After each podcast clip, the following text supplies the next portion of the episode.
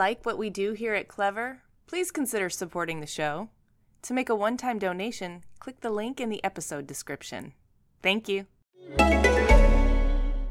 Hello there. This message is coming to you from the History Extra podcast from BBC History Magazine, a collection of fascinating conversations with leading historians, giving you the lowdown on history's biggest characters, hidden stories, and greatest adventures. Speaking of great adventures, this week the History Extra podcast is brought to you by Booking.com.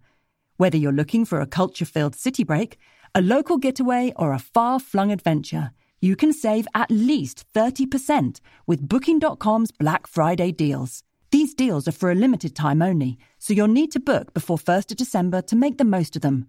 But the good news is that you'll have the flexibility to travel anytime in 2021.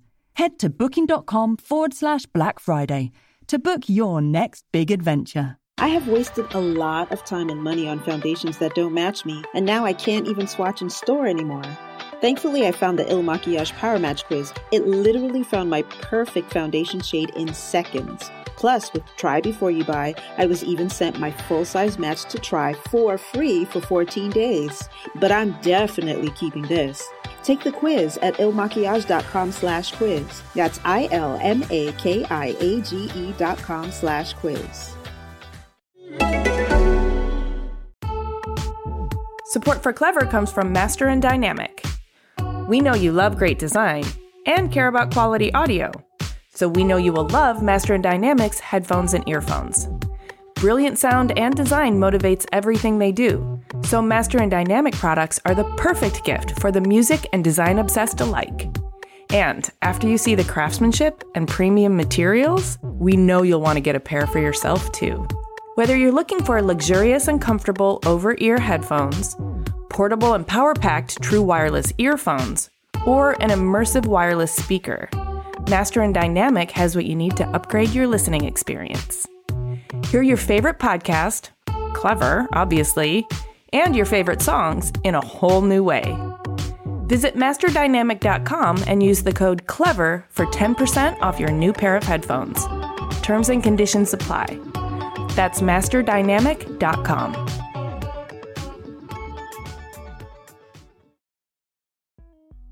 I know, I know. I would not have gone a minute more without adding you the second I saw you. I was gonna say I would be really insulted if you don't add me as a friend on Skype. How messed up would that be? Well, I don't think I got added. My feelings are hurt. What is wrong with you guys? Of course you got added. You got added yesterday I did? before Jaime. Oh shit! Guess who's? Oh. Yep, yep. I'll ask you all the tough questions today, Brad.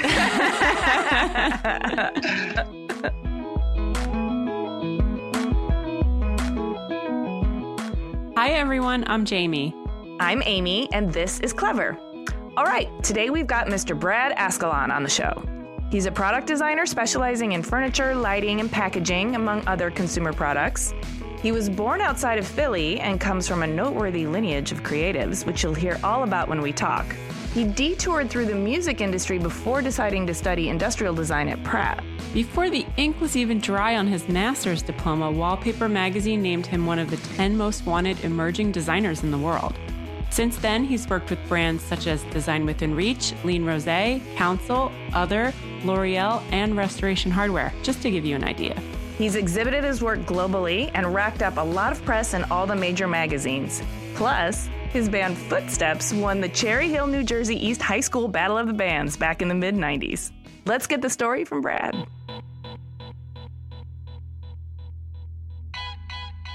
My name is Brad Ascalon. I am an industrial designer and furniture designer based in Manhattan.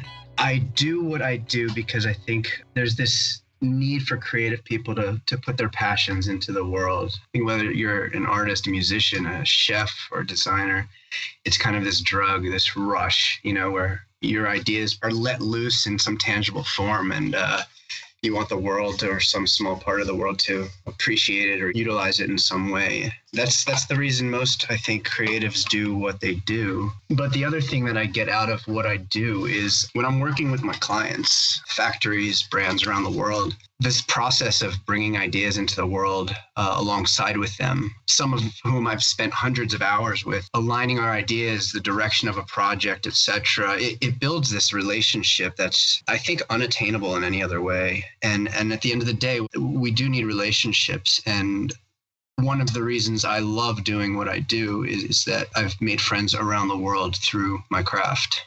Yeah, we met. yeah. Yeah. Um, Exactly. and when we met, we found out that we are both from the same little town in southern New Jersey called Cherry Hill, but you were on the east side and I was on the west side. You went to east and I went to west, which is funny because they're like rival schools. Yeah, but we were also like less than a mile away from each other. I was like on the border of east and west. Yeah, so, uh, was I. Yeah, they were telling Yeah. me like I could pick maybe which high school I wanted to go to because the bus from both schools came through our neighborhood. You know, I'd like to go back to that time and just ask you to talk a little bit about what your childhood was like and, and your family dynamic. Do you have siblings? Was it traditional mom, dad, picket fence, dog? Yeah, yeah. It was uh it was mom, dad, picket fence, two brothers, no dog. It was a pretty standard nuclear suburban family that I that I grew up with. I was I'm the middle of, of three boys. I grew up with parents who were always unbelievably supportive and nurturing and kind of pushed us to to be individuals and think our minds and, and do what we felt was right, explore kind of our options in life, self-expression, art. Um, and you know, I, I grew up with uh, a father, a grandfather, an uncle, and an aunt, all being artists, and so that that creative um, engagement from their end was kind of unavoidable. You know, in a way, we were surrounded by abstract paintings and sculpture and, and beautiful mid-century modern furniture, and you know, my friends grew up with framed museum posters, or like even worse, paintings of dogs playing poker. You know. And uh, I grew up in an incredibly creative environment with amazing inspiration all around me. Tell us more about this creative family. Your grandfather, what was his gig?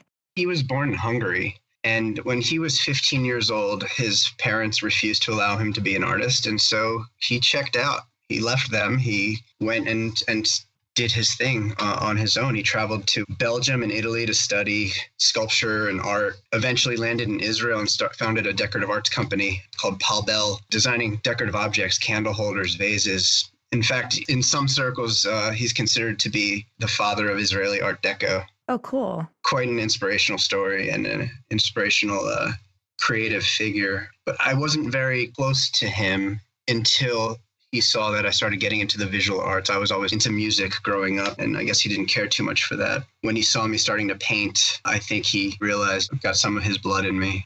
Let me wrap my head around your dynamic a little bit more. Is this grandfather your father's father or your mother's father? Yeah, so this is my father's father. And uh, eventually he landed in the US. He lived between LA and New York. In the 70s, he founded Ascalon Studios with my dad. And to this day, my father uh, still runs it along with my older brother. And they create large scale installation art, mostly uh, in stained glass, mosaics, metal for uh, public spaces, for religious institutions. So this was my childhood. This was my after school job. This was my apprenticeship. And from the two of them, I learned more than anything the importance of craft, the importance of materials, the sacredness and responsibility of the resources that we use. Let me ask you something. A lot of times kids are sort of pressured to do something a little bit more security oriented than, let's say, the creative arts. Did you feel the opposite? Did you feel pressure to go into the creative arts? No, I, I, felt, I felt the same pressure that everybody else felt. You know, my father wanted me to become a, uh doctor or a lawyer or Was he steering you away from a lofty goal of something that was not necessarily a very secure profession? Well, yeah, he struggled. You know, he struggled for a long time until he kind of found his found his groove, and and he didn't want the same for me. Sure. Yeah, so he was obviously looking out for me. So, was there a push pull there, like a real celebration of the creative arts, and yet a conflict over, I want the best for my son, I don't want him to struggle like I do? No conflict. I just think the two worked hand in hand. He and my mother's wanted me to be a well-rounded individual, so you know they weren't going to uh, fault me if I chose to go into the arts. They wanted me to do my thing and be as well-rounded as I could, I guess. And your aunt and uncle that were both creative artists, were they also on your father's side? Uh, yeah. Okay. And then how does your mom factor into this? Is she creative as well? She's creative in her own ways, but she's worked with my father for years. You know, she ran the books and was the office support that he needed because he's the opposite. It's like whereas my business is kind of part being creative, part running a business, he's only thinking about the art and the fabrication of it. So my mom really was there as the other end of the spectrum. The the practical side. Yeah, a little more practical, yeah.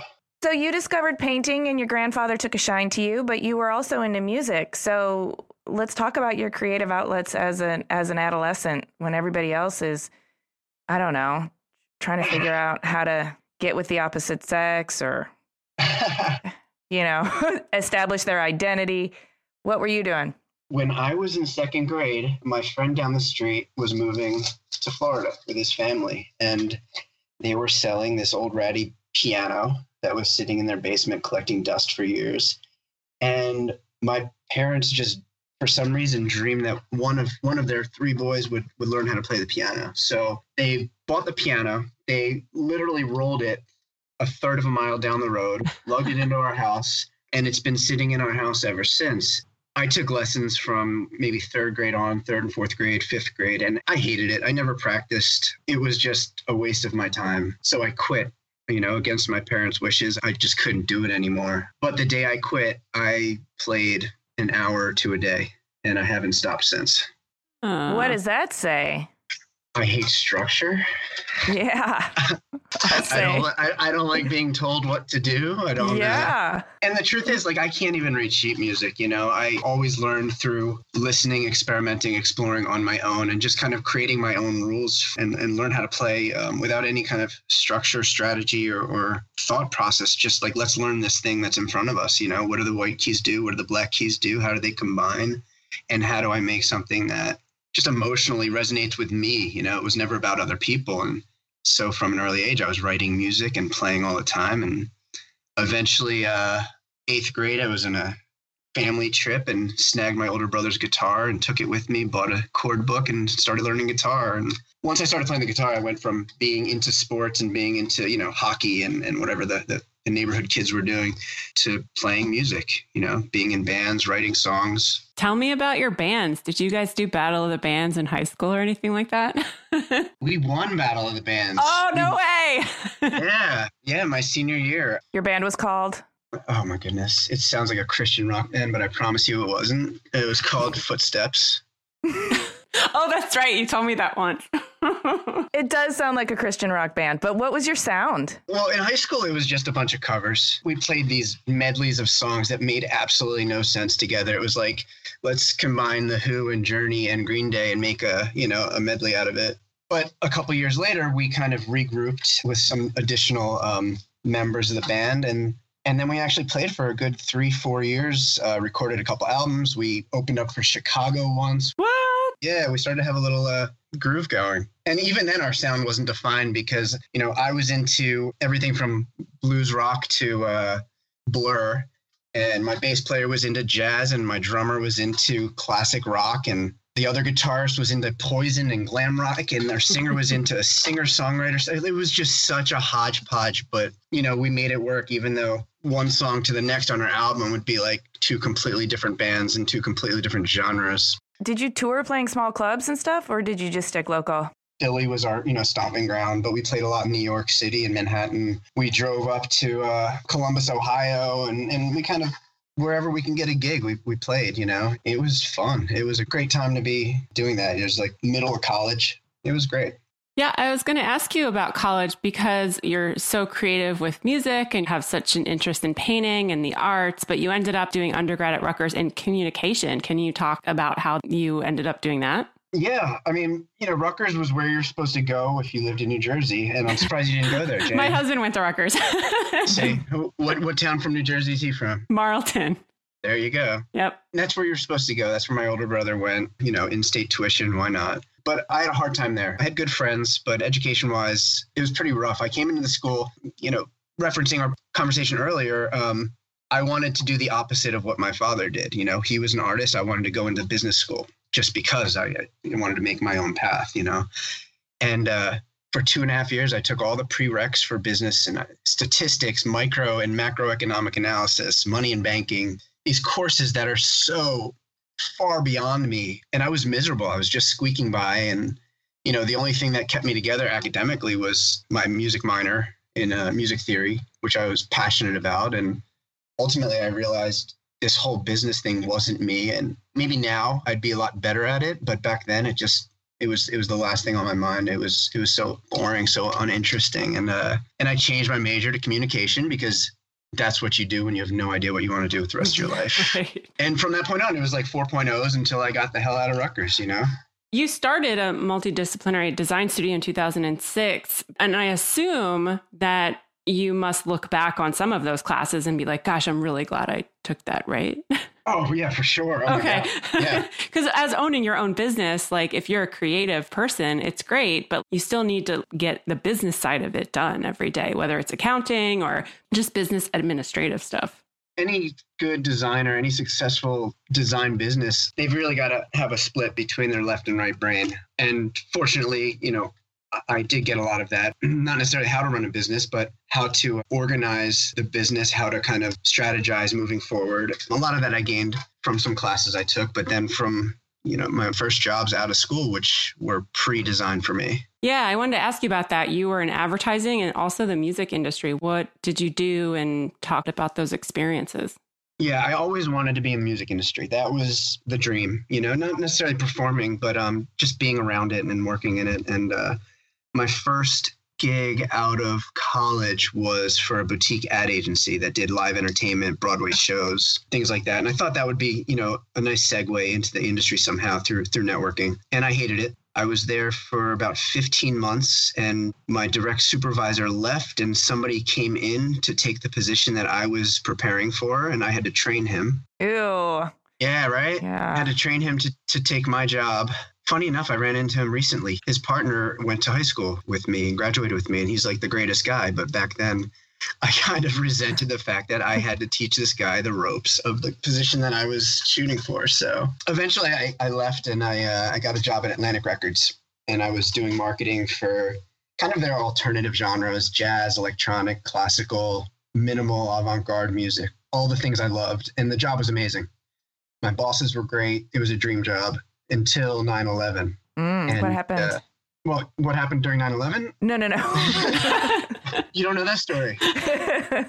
no, please. what happened to your job at Atlantic Records after 9 11? No shock. Um, this wasn't the uh, division that was the big money maker. You know, it mm-hmm. wasn't their, their pop genre. It wasn't um, sustainable. And uh, my whole division just disappeared.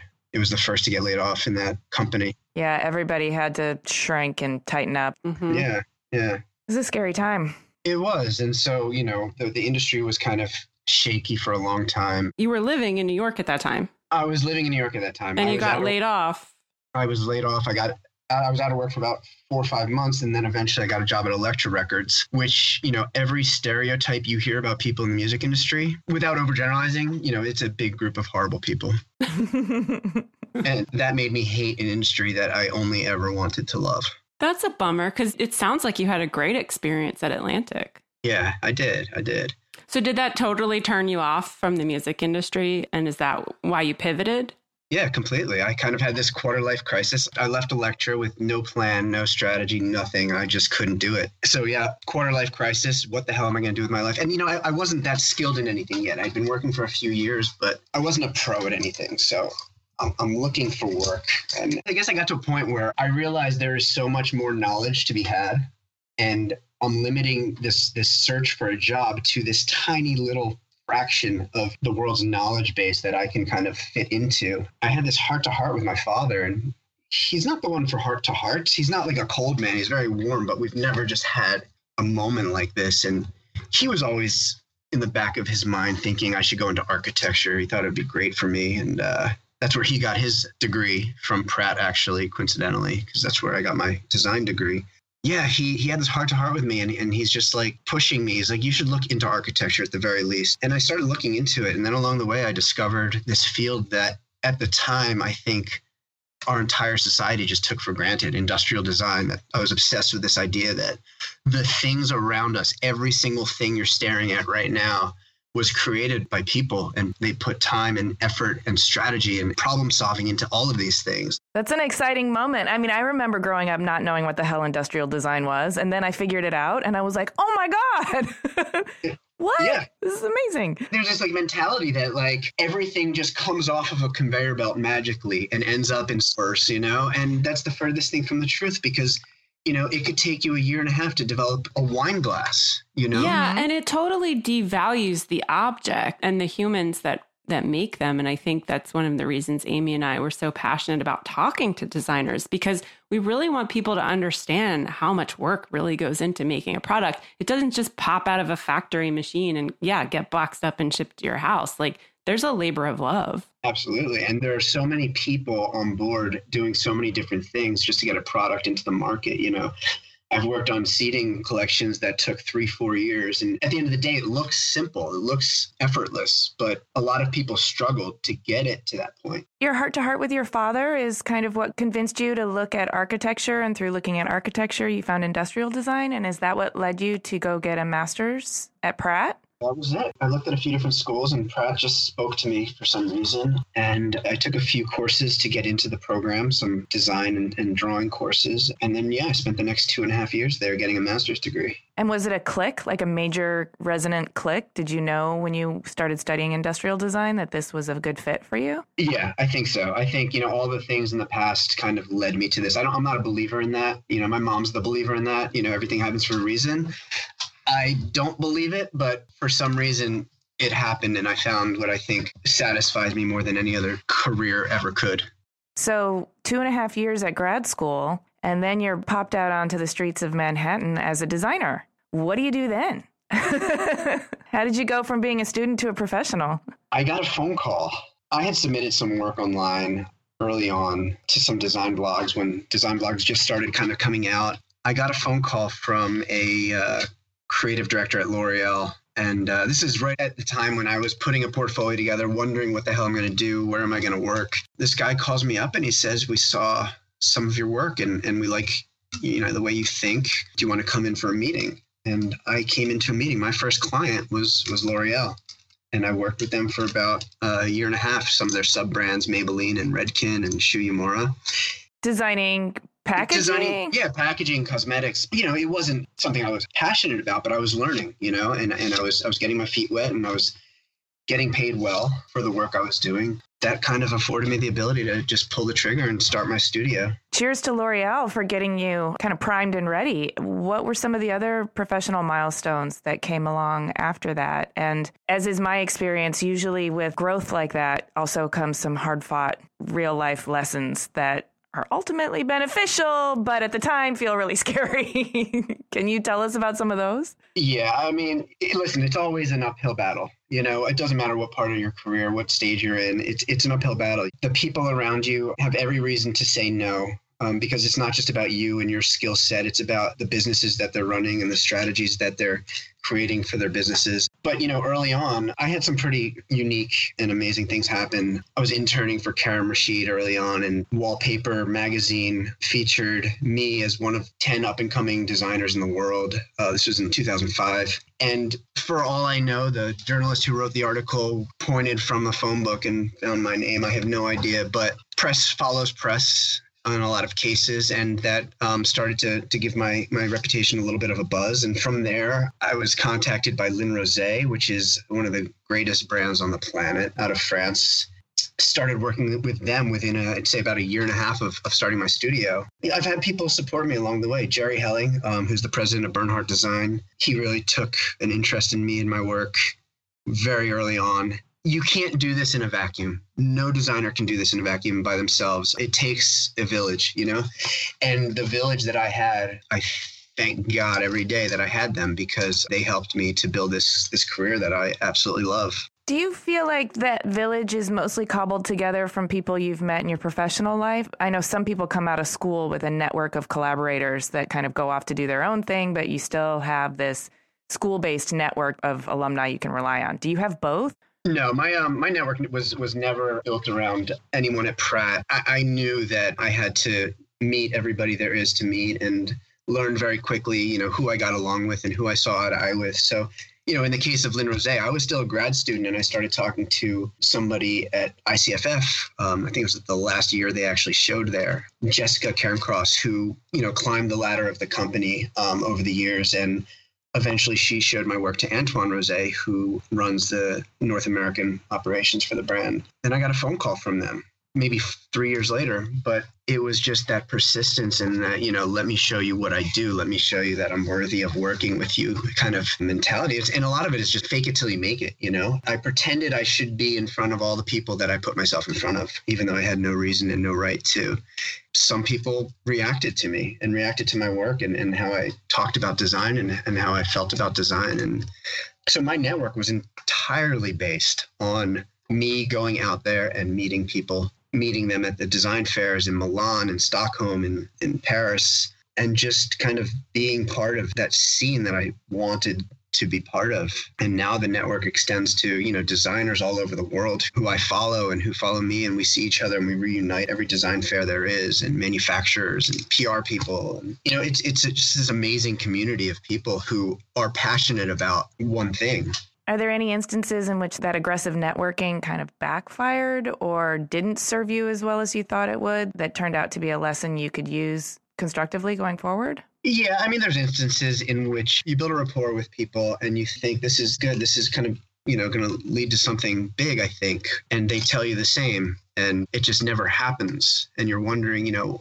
well what is it? What's the reasoning? You know why why isn't it happening? And you and you you get down on yourself and you say, "Am I good enough? Are there just that many people better than me? What's what's the issue?" You know, and a lot of the times it's just bad timing. Yeah, or they have a set of circumstances they're dealing with that have nothing to do with you. They don't want to burn that bridge, so they keep you on the line because they don't know. Maybe it will come to fruition and they're going to need you at some point. Exactly. When I was younger, I took it to heart. I mean, I was such an emotional wreck over it. I thought I was just being dumped every single time somebody oh, said no, you know? Sweet young Brad Ascalon.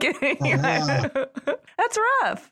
It's rough but you know what though? You eventually learn the reason is not me hopefully. Hopefully it is it, it is some back end stuff that you're not privy to. You need thick skin you know? If you don't have insanely thick skin you can't do what what we do. You can't do what designers are doing because you know you get rejected a lot and you just have to roll with it and you have to learn from it and even when you're you're midway through a project or almost done a project and last minute the project doesn't launch for some reason you can't take it personally. You can't burn your bridges. You have to accept it. You have to accept that this is a reality of what we do. 11, 12 years into your career, if you still feel like you're getting dumped every time somebody says no, then find a different career, I'd say. You can't take it personally. And that's a real skill, a tool in your toolbox. But then you also have to be sensitive enough to take in the impressions that the world can have on you in order to generate new inventions and ideas that nobody's seen or thought of before. It's a real intermingling of this ability to not take things personally and yet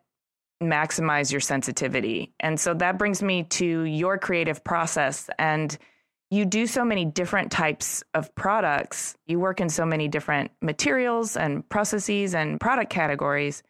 Is there any consistency to your process? Can you isolate like what it starts with and where does it go? I like to think of myself as a rational designer, not an emotional one. My projects tend to begin with either some strategic brief from a client and uh, some needs that need to be met. I don't tend to put poetry and symbolism, whatnot, into my work too often. Or on the other end, there's some desire to explore a new way to think about the objects that we use, you know, that we take for granted, perhaps, you know. This is how X is done, but, you know, what other ways can we accomplish the same thing, the same functionality? So it kind of starts there. You know, when I was in grad school, we'd have teachers who would tell us to pick an object out of a hat, you know, a little piece of paper, and you open it up and it says, oh, CD player.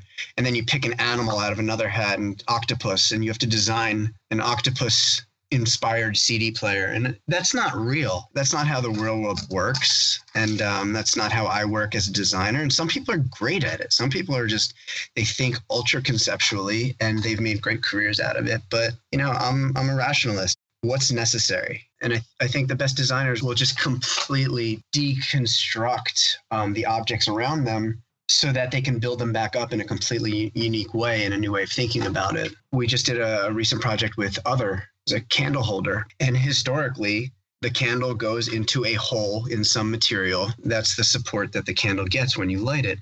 And we don't need that hole. We need three points.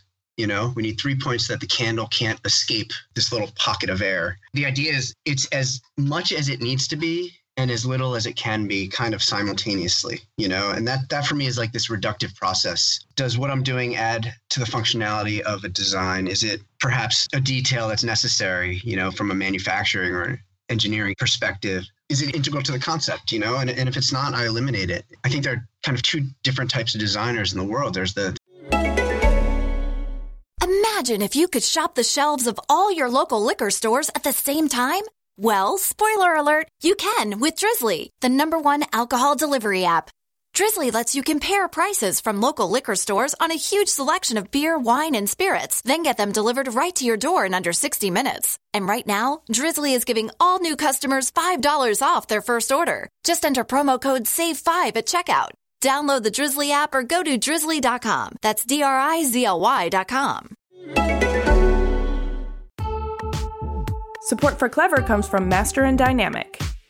We know you love great design and care about quality audio, so we know you will love Master and Dynamic's headphones and earphones. Brilliant sound and design motivates everything they do, so Master and Dynamic products are the perfect gift for the music and design obsessed alike. And after you see the craftsmanship and premium materials, we know you'll want to get a pair for yourself too. Whether you're looking for luxurious and comfortable over ear headphones, portable and power packed true wireless earphones, or an immersive wireless speaker, Master and Dynamic has what you need to upgrade your listening experience. Hear your favorite podcast, clever, obviously, and your favorite songs in a whole new way. Visit masterdynamic.com and use the code CLEVER for 10% off your new pair of headphones. Terms and conditions apply. That's masterdynamic.com. The rationalists and then the stylists. And not to say one is better than the other, but I, I kind of fall to one side.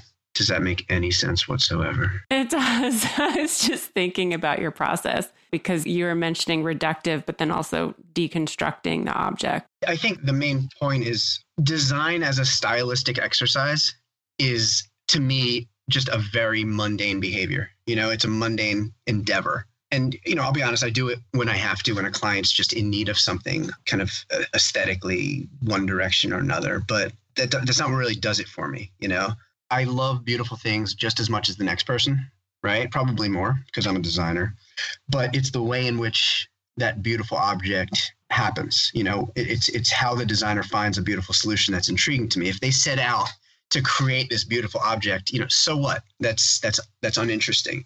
If the result of all the other things if you know the obstacles the manufacturing process the material challenges the client their budgets the marketing needs if all of that gets kind of thrown into the hopper and the result is beautiful that to me is good design. That's design that excites me. You know it's design that could be reduced uh, to my point earlier exactly as much as it needs to be while simultaneously kind of as little as it can be you know? Right. And like the form of the object as being a beautiful thing is not the driving factor certainly not the point of focus for you or the starting point. It's more like you know can i meet all of these criteria? And can i also maybe change the form in a way that functions better or differently and in the end it's attractive yeah, I mean, the form is going to be the result of lots of other things. I mean, it's, it's Louis Sullivan 101, you know, form follows function. We, we kind of can push and pull that a little more than we used to be able to because of technology and possibilities that exist now that didn't. But uh, yeah, I think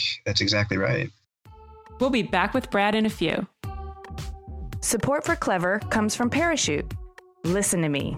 Can you hear how well rested I sound? I got amazing sleep last night, and today I'm pretty much invincible. I just got linen bed sheets from Parachute, and they are everything. It's getting warmer here in Los Angeles, so nighttime temperature regulation is key. And they are so light, airy, and breathable, I feel like I'm sleeping in a cloud of unicorn whispers.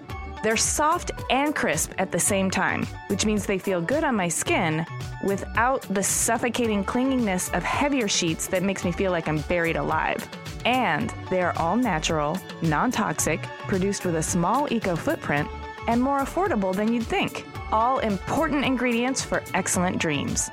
The only question is top sheet or no top sheet?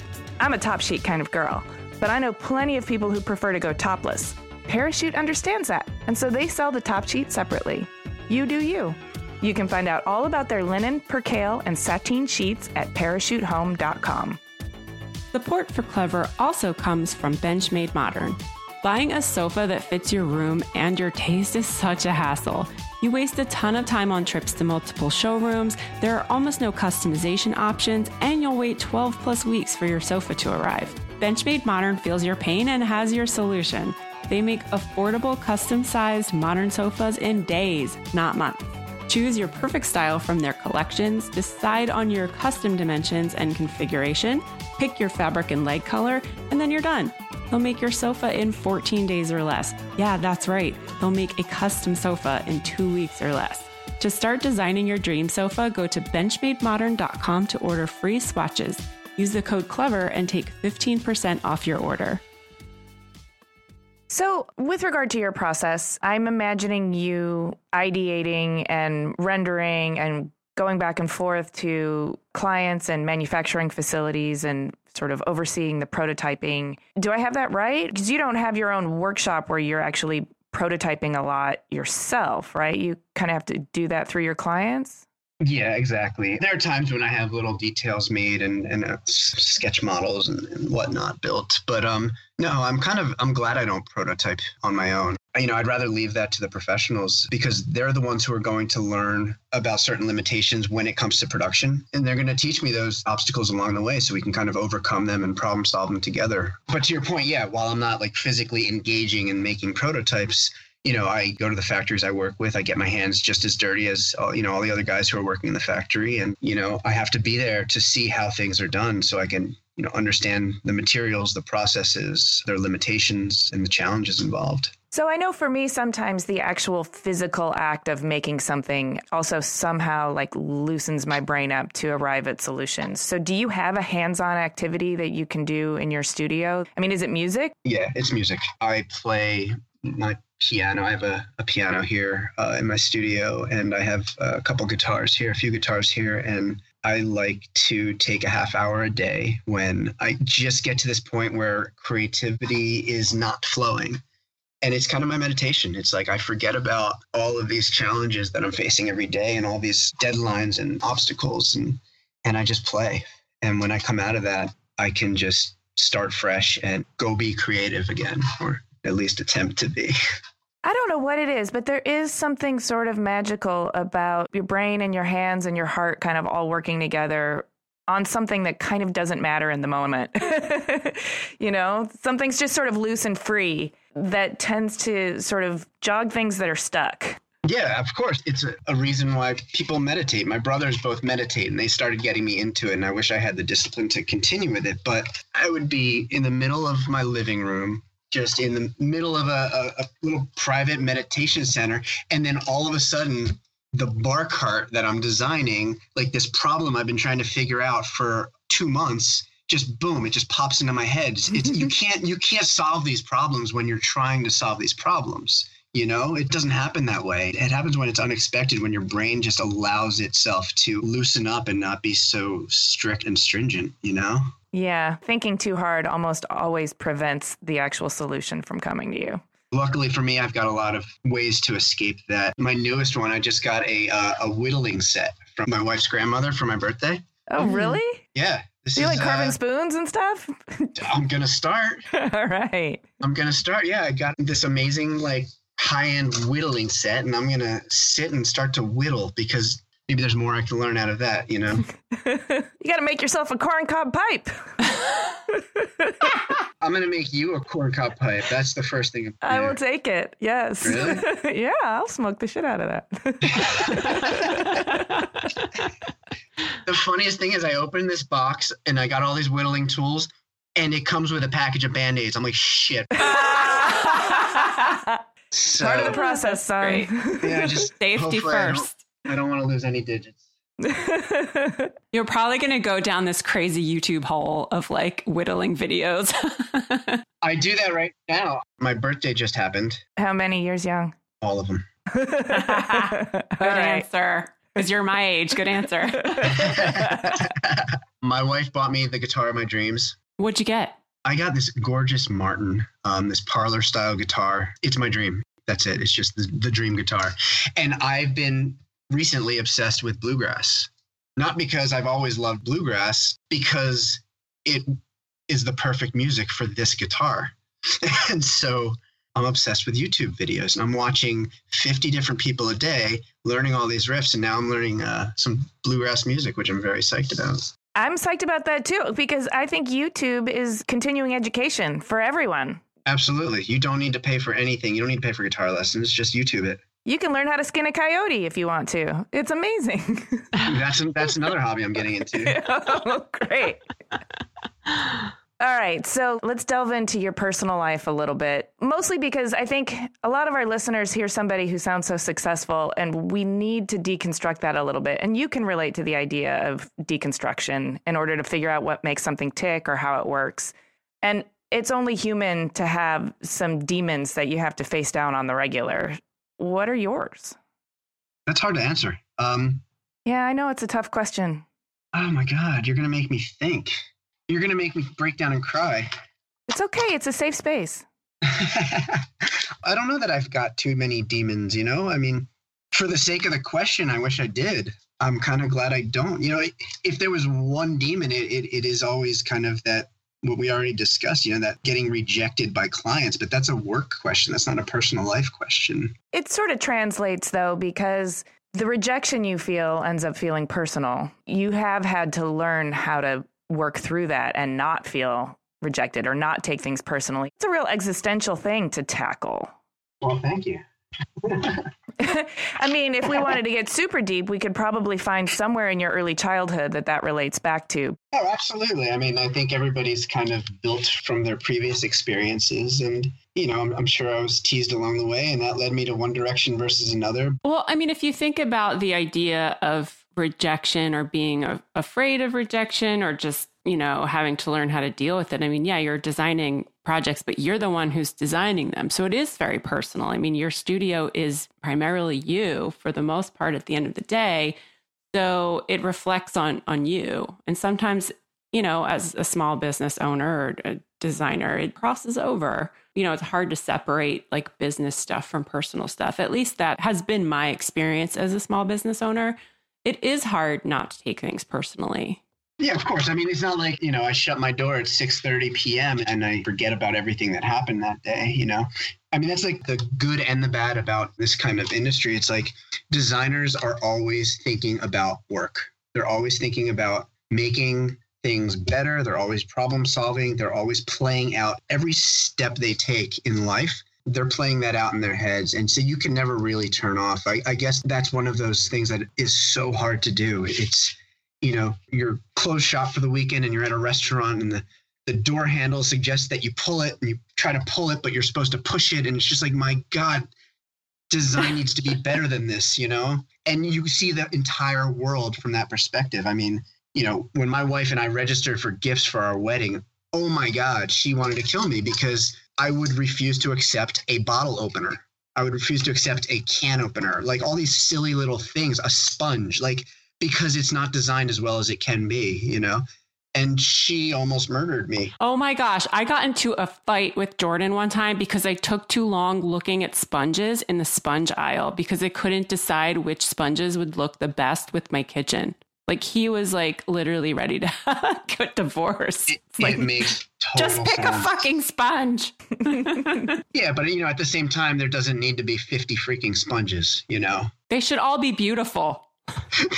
So, sponges aside, do you also try to problem solve your life and your relationships? I don't know, maybe in small doses. Over the past maybe four or five years, I've learned to separate work from life a lot better. I used to work six days a week, seven days a week, 14 hours a day you know that that's what i had to do for a long time and i learned to separate one from the other and now i can end the day and if i've got an email or two to get back on that's one thing but i think the separation is necessary in making me better at what I do and making me understand the problems that I'm facing and the challenges that I'm trying to design for. I have a question for you about your sense of purpose because earlier you mentioned that you weren't a big believer in like things that were meant to be, but you know, your mom is. Is there a reason why, or do you ever feel like I am being pulled in this one direction, or the universe is telling me that this is where I'm supposed to be, or any of that stuff? Or is it just like mumbo jumbo? no, it's like I, I, believe in, in science and rationality. You know, I believe we're kind of all part of this giant chemical and biological petri dish, you know, without reason or purpose. But that's not to say we can't create our own purpose and meaning, you know, out of the randomness of it if I could create that path on my own, I'm certainly doing it. I don't think there's uh, somebody above playing chess and, and, and making me a, a, better designer or making me, you know, get the work that I'm getting. Uh, I, I, just don't buy it, but I definitely, um, I know what I want and I want what I want out of it. And so I'm going to keep working towards that, you know? So you believe that like if you set a path for yourself, then if you like check all these boxes, then you're going to get to where you need to get. It's not like this thing where you're waiting for a sign or I don't know. I'll say this. All I know is that I follow a path that I think is um, going to get me where I want to be, and that where I want to be changes. You know, my track has changed a, f- a couple times, a few times already since since I started my studio 11 years ago, and and maybe it will change again, but it's not going to happen simply because I'm following all these rules or these you know prescribed kind of paths is your personal track and your professional track the same or how are they intertwined or do you have something different you envision for yourself down the line like personally no i think uh you know my career is such a big part of my life and it, it's it's my you know biggest love aside from my wife and my dog it, it is my life you know i mean for designers and artists and, and chefs and you know it is your life this is the life you were kind of made to build for yourself or, or whatnot. And uh, you can't kind of separate those two. I mean, you can say, I'm not going to work on weekends, like, you know, I'm right. not going to work late at night, but they're so integral to one another, you know? More than that, you know, the, the fact that the people in my life, you know, my wife has become my best critic. She's become um, that person who now is looking at the world the way I do, even though she's not a designer, she finds those faults and those flaws in the design world. And so, because there's this connection that we've got personally, and there's this understanding that she now has of me professionally, um, you can't separate those. What is your path? I don't want to ask you, like, how do you see yourself in five years? But, like, I, I want to ask you, where do you see yourself in five years or 10 years? I don't know. Time will tell. I, I do know that I am now at a point where the scale of the projects that I'm working on are much more massive and exciting and potentially um, extremely effective than they were five years ago or 10 years ago. You know, at, at, first, you're not given the chance to help change a company. You're just designing objects, hoping hoping they get produced. But you know, I'm 11 years in into my my studio, and the projects I'm getting are massive. They take a lot of um, investment on the parts of my clients. And it's very exciting that I get to be a part of a changing company. I get to actually have a say and have a stake in a strategy that's been developed, you know? And that's ultimately right now at least that's the most exciting thing in the world for me you know it's um, the fact that i'm trusted to this point where i'm handed the keys to this enormous project that will take three, four years. But at the end of it, we can actually make some significant dent in the market, you know? Down the road, I don't know. You know, I, I do know that there are certain things that the goals that I have for myself that are, are outside of the world of design. I'm at this place where I'm where I should be right now. You know, I'm, I'm small. I don't have a big studio. I don't want a big studio. I've got a, a nice little network of freelancers when, when, when the need arises. You know, if I could grow it to three, four people and run it in that way, maybe I'll do that one day. I don't find the need right now um, or the desire. It's been years in the making, kind of creating the the, the job that I want for myself, and uh, and it'll change when I want it to, when I need it to. I don't want to force like the growth, you know, um, more so than I have to. You mentioned personal goals that are separate from work. What's still on the list to be tackled? Are we talking, uh, you know, a, a, lake home in Italy, or or children, or an empire? An empire. I want to uh, castle south of France. yes. No, we just um we did just buy a uh, vacation house, my wife and I, on the North Fork of Long Island, which is like heaven. It's quiet, it's peaceful. There's farms and wineries and water in every direction. You know, I constantly toy with the idea of leaving Manhattan for good. I've been here for 17 years. You know, I'm, I'm officially a New Yorker.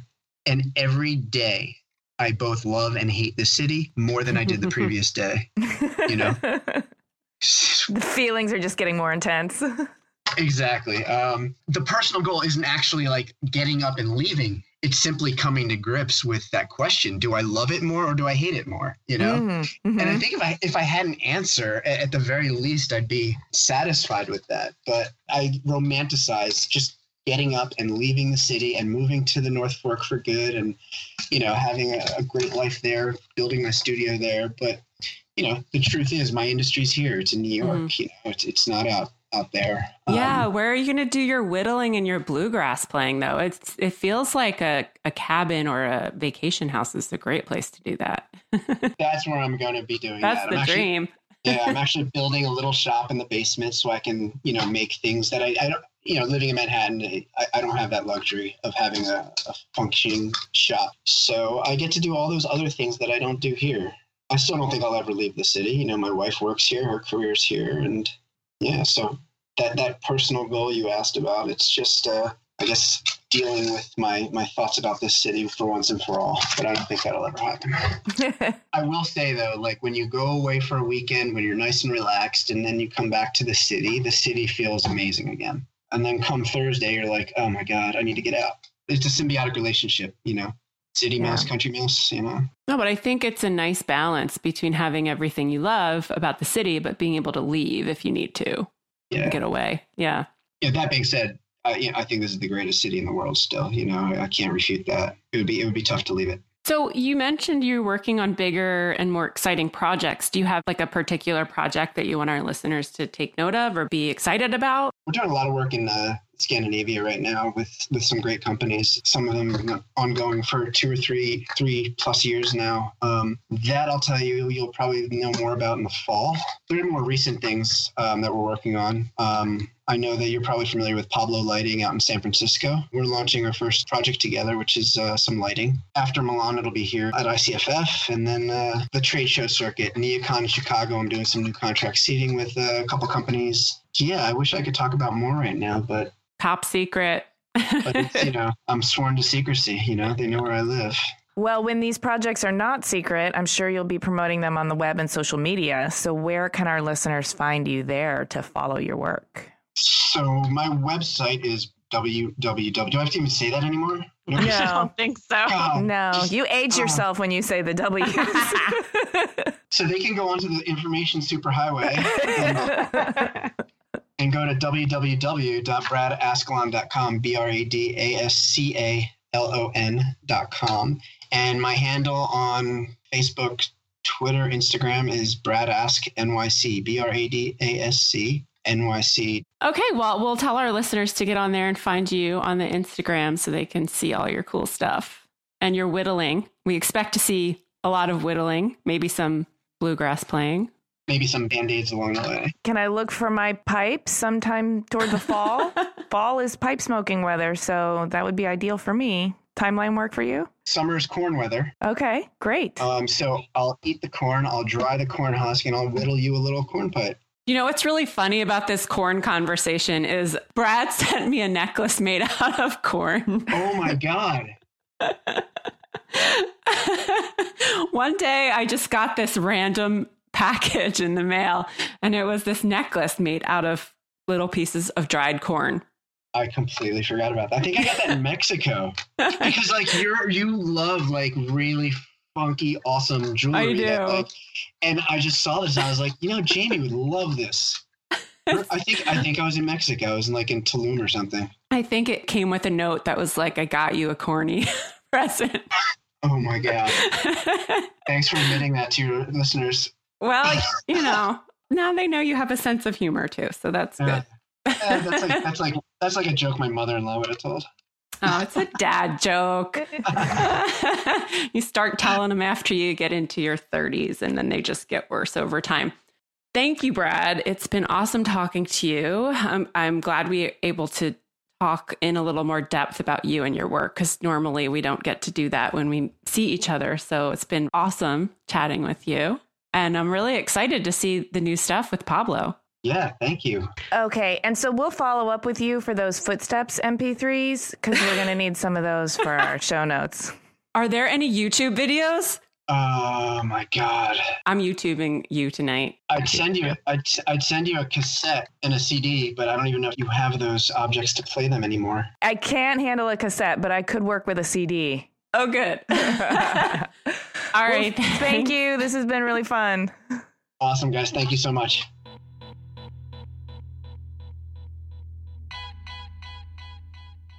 Oh, he's he's a great guy. He is a great guy. He's a hardworking, dedicated soldier of design.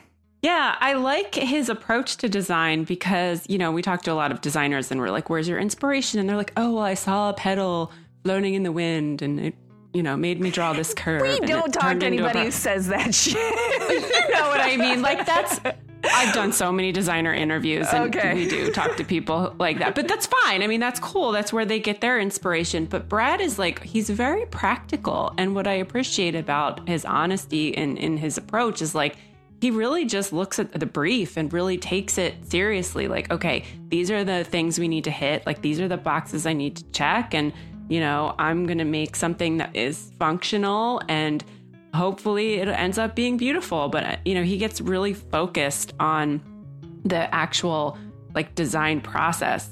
I like that he does this reductive process. I like that he's in tune with his rational side and that he very much Yeah. espouses this idea of rational design. But I'm going to argue that there is an ineffable that he doesn't quite know how to master it because he doesn't have control over it and therefore he doesn't talk about it. Do you know what I'm saying? I mean because his No, work his work explain is not without formal beauty. Oh, yeah. No, I mean he said he's like the biggest design nerd and he won't even like buy a bottle opener if unless it's like beautiful. Right. He, I think he has an eye. I I just feel like it's so subconscious for him that he doesn't focus on that part. He focuses on all the other parts. So we're saying the same thing. It's Yeah. just that it's subconscious. And because it's not conscious, he doesn't give it as much credit as he might if he had some sort of control over it. Yeah, I mean, because he grew up around artists, so he's always been looking at form and been involved in sculptural beauty. So I think it's just part of his DNA. Yeah, that's probably what it is. In terms of manipulating notes and sounds with music and in terms of like bringing something forward from nothing. He's an architect in that regard, right? And he's very, very in tune with his practical thinking. You could argue, and I'm going to become the armchair psychiatrist for a moment. Oh, yeah, let's do it. He mentioned that he was trying to go into business school to fight against being what his father was, which is completely artistic, right? Because he said his mom worked on managing the studio because his dad was just like super creative. And I just wonder if he's still doing that. Like he's fighting against the idea of starting with the beauty and the form and the artistic aspect of it. And so he's focusing on the strategic part of it. I think you're onto something. The good news is I have a PhD in bullshit, Amy. So. But the good news is whether he feels like he's rational and practical or a poet and a musician, he does manage to bring all of that together into beautiful mm-hmm. objects. So, and he's Yeah, doing that he's exceedingly well. it. I think you should write him a prescription from your armchair psychologist. Oh, yes. He's whittle 25 corncob pipes and learn five bluegrass songs. Thanks for listening. Please subscribe on Apple Podcasts or wherever you get your podcasts and sign up for our newsletter, read the show notes, and see images of Brad's work and his rockin' band footsteps at cleverpodcast.com. And if you'd like to help support Clever, here are five easy ways. You can forward our newsletter to people who might be interested. You can make a donation on cleverpodcast.com. You can tell your friends, especially friends who aren't already in the design field. You can repost your favorite Clever quote on Instagram. And you can support our sponsors. Use the special offer code that we mentioned in the ads. Connect with us on Twitter, Instagram, and Facebook at Clever Podcast. We always love to hear from you. This episode of Clever was edited by Chris Modl of Your Studio with music by El Ten Eleven.